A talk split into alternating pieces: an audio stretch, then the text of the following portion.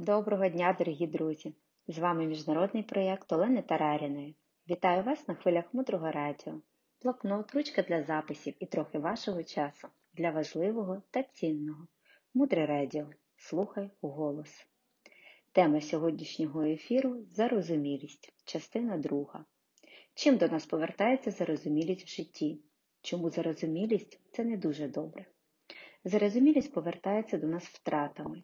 І один з найпоширеніших проявів нашої зарозумілості, нашої гордині в нашій цивілізації це величезна кількість Альцгеймера, слабоумства, хвороб, пов'язаних з порушенням пам'яті. Чому у людей хвороба Альцгеймера? Тому що вони вважали себе кращими. Є приклад, який розповідає Ламадвора про професора, якому було 35 років, і в нього були всі підстави вважати, що він дійсно розумний. І в 38 років професор отримує хворобу, а в 40 з хвостиком він практично не пам'ятає нічого взагалі. Він не може прочитати і зрозуміти жодну свою статтю. І всі зміни відбулися за 5 років.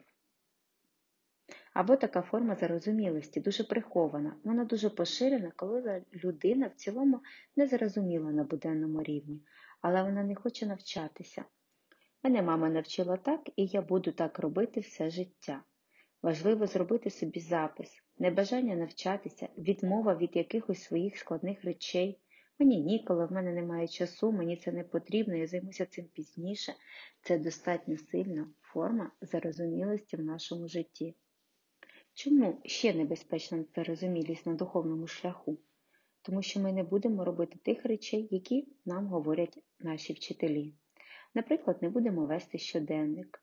Ну, я і так можу відслідковувати те, що зі мною відбувається, слідкувати за своїми етичними принципами. Навіщо мені робити домашнє завдання на курсах? Я подумала про все це, навіщо мені це робити? Це ж не так уже і важливо. Ми не будемо приходити на уроки, ми не будемо реалізовувати проєкт таким чином, яким його відстані реалізації бачить наш вчитель. Найсильніша небезпека, смертельна небезпека зарозумілості, ми починаємо викладати зі стану зарозумілості. Ми починаємо вносити багато речей від себе.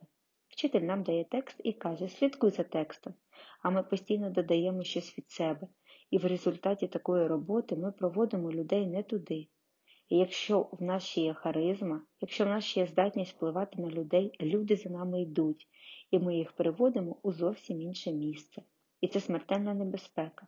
Люди в кінцевому рахунку не вийдуть із смерті, не вийдуть зі світу страждань. Тому правильні стосунки з вчителем це стосунки, які являються звільненням нас від нашої зарозумілості.